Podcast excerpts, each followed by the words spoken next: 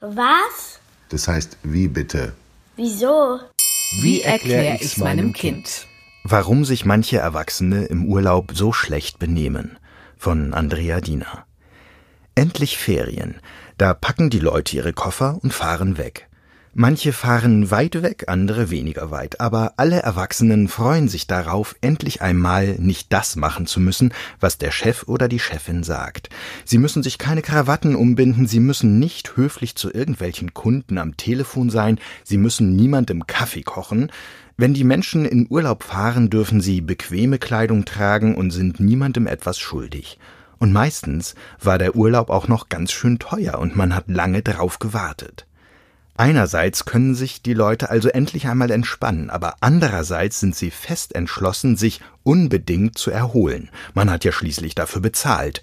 Und entspannt und fest entschlossen gleichzeitig zu sein, ist fast unmöglich, wie auch ein Gummiband nicht gleichzeitig lose herumbaumeln und straff auseinandergezogen sein kann.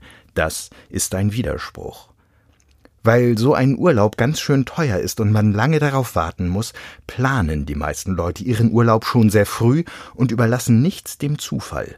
Gutes Hotel, sonnige Gegend, Strand in der Nähe, schon im Februar gebucht. Und dann zwei Wochen nichts tun. Was kann da schiefgehen? Leider kann eine ganze Menge schiefgehen. Wer fest entschlossen ist, sich zu entspannen, der stört sich manchmal schon an einer etwas lauten Kneipe in der Straße oder einer Baustelle in der Nähe. Überall auf der Welt gibt es dauernd Baustellen. Nur dort, wo Menschen Urlaub machen, darf nie jemand bauen, aber die Hotels sollen trotzdem immer schön neu sein. Das geht nicht? Das stimmt, gut aufgepasst. Das geht wirklich nicht, das ist noch so ein Widerspruch. Menschen stören sich daran, wenn die Aussicht aus dem Zimmer nicht schön ist, wenn beim Frühstück der Lieblingskäse alle ist, wenn die besten Liegen am Pool schon belegt sind, der Kaffee nicht mehr ganz heiß ist und, auch schlimm, wenn die Leute im Ausland einen nicht verstehen, obwohl man doch schon so laut und langsam spricht. Ob das vielleicht an der Sprache liegt? Stimmt, wieder gut aufgepasst. All das sind aber für viele Urlauber Anlässe, sich aufzuregen und damit allen anderen um sie herum fürchterlich auf die Nerven zu gehen. Unverschämtheit, wüten sie. Ich werde mich beschweren. Sie bekommen sehr schlechte Laune und die Leute an den Nachbartischen dann leider auch. Ein Problem mit solchen Menschen im Urlaub ist, dass sie nicht wirklich verstanden haben, dass sie nicht der einzige Gast sind und sich nicht alles immer um sie drehen kann. Dabei haben sie so viel Geld bezahlt.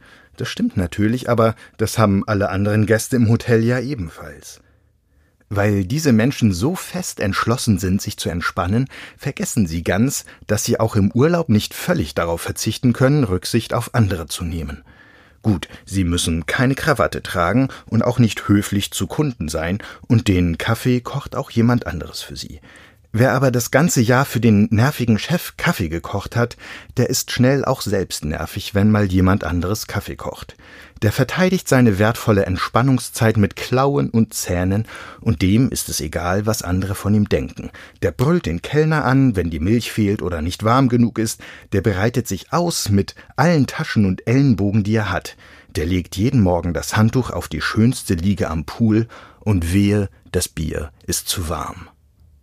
Was da zusammenkommt an Druck und Erwartung und Realität, das führt dazu, dass viele Menschen im Urlaub fürchterlich schlechte Manieren an den Tag legen.